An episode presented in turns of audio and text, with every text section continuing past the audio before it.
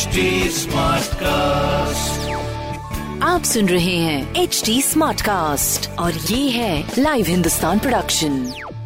नमस्कार, आप सुन रहे हैं कानपुर स्मार्ट न्यूज, जहां आप हर रोज सुनेंगे अपने शहर कानपुर से जुड़ी बड़ी खबरें।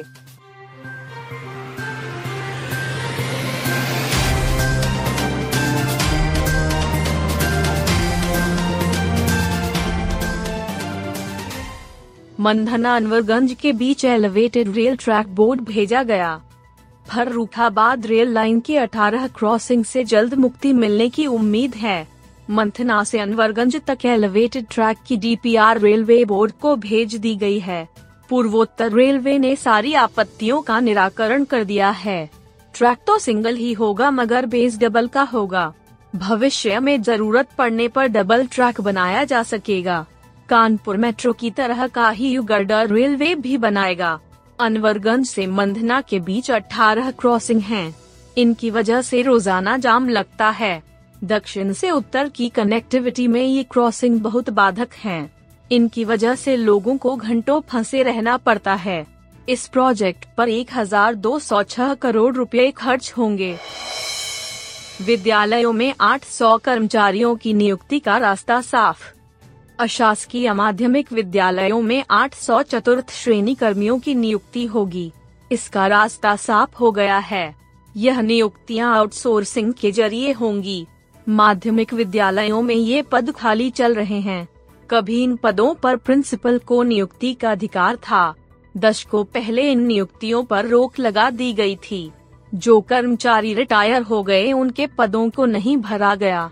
किसी तरह प्रबंधन बिना चतुर्थ श्रेणी कर्मियों के ही काम चलाता रहा। अब नियुक्तियों के लिए आदेश हो गया है। संकायवार इनकी संख्या भी तय कर दी गई है। जिला विद्यालय निरीक्षक रामकिशोर ने बताया कि कर्मचारियों का विवरण मांगा गया है। रिपोर्ट मिलने पर चयन की प्रक्रिया शुरू होगी।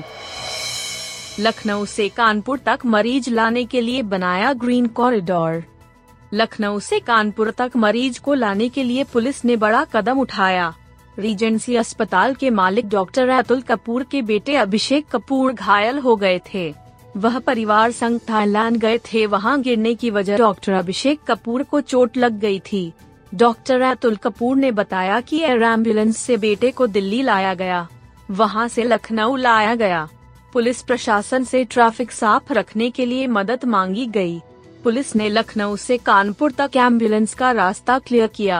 संयुक्त पुलिस आयुक्त आनंद प्रकाश तिवारी ने बताया कि ग्रीन कॉरिडोर बनाकर मरीज को सकुशल रीजेंसी तक पहुंचाया गया। रीजेंसी में अभिषेक का ऑपरेशन सफल रहा। कूच विहार ट्रॉफी अंडर-19 में यूपी ने ले ली बढ़त। कूच विहार ट्रॉफी का मैच रोमांचक स्थिति में पहुँच गया है। अंडर-19 के इस मैच में यूपी ने बढ़त ले ली है। ग्रीन पार्क स्टेडियम में यह मैच हो रहा है।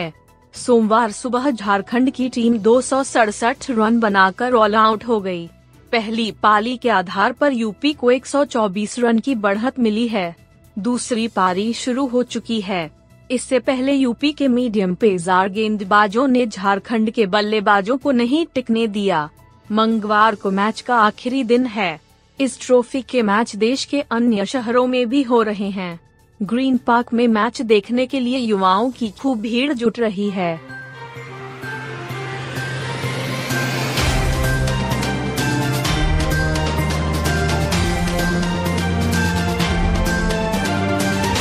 आप सुन रहे थे कानपुर स्मार्ट न्यूज, जो की लाइव हिंदुस्तान की प्रस्तुति है। इस पॉडकास्ट पर अपडेटेड रहने के लिए आप हमें फेसबुक, इंस्टाग्राम, ट्विटर और यूट्यूब पर फॉलो कर सकते हैं। हमारा हैंडल है @HT स्मार्ट कास्ट। ऐसे और पॉडकास्ट सुनने के लिए लॉग ऑन टू www.htsmartcast.com। आप सुन रहे हैं HD स्मार्ट कास्ट और ये था live Hindustan production. HD smart cast.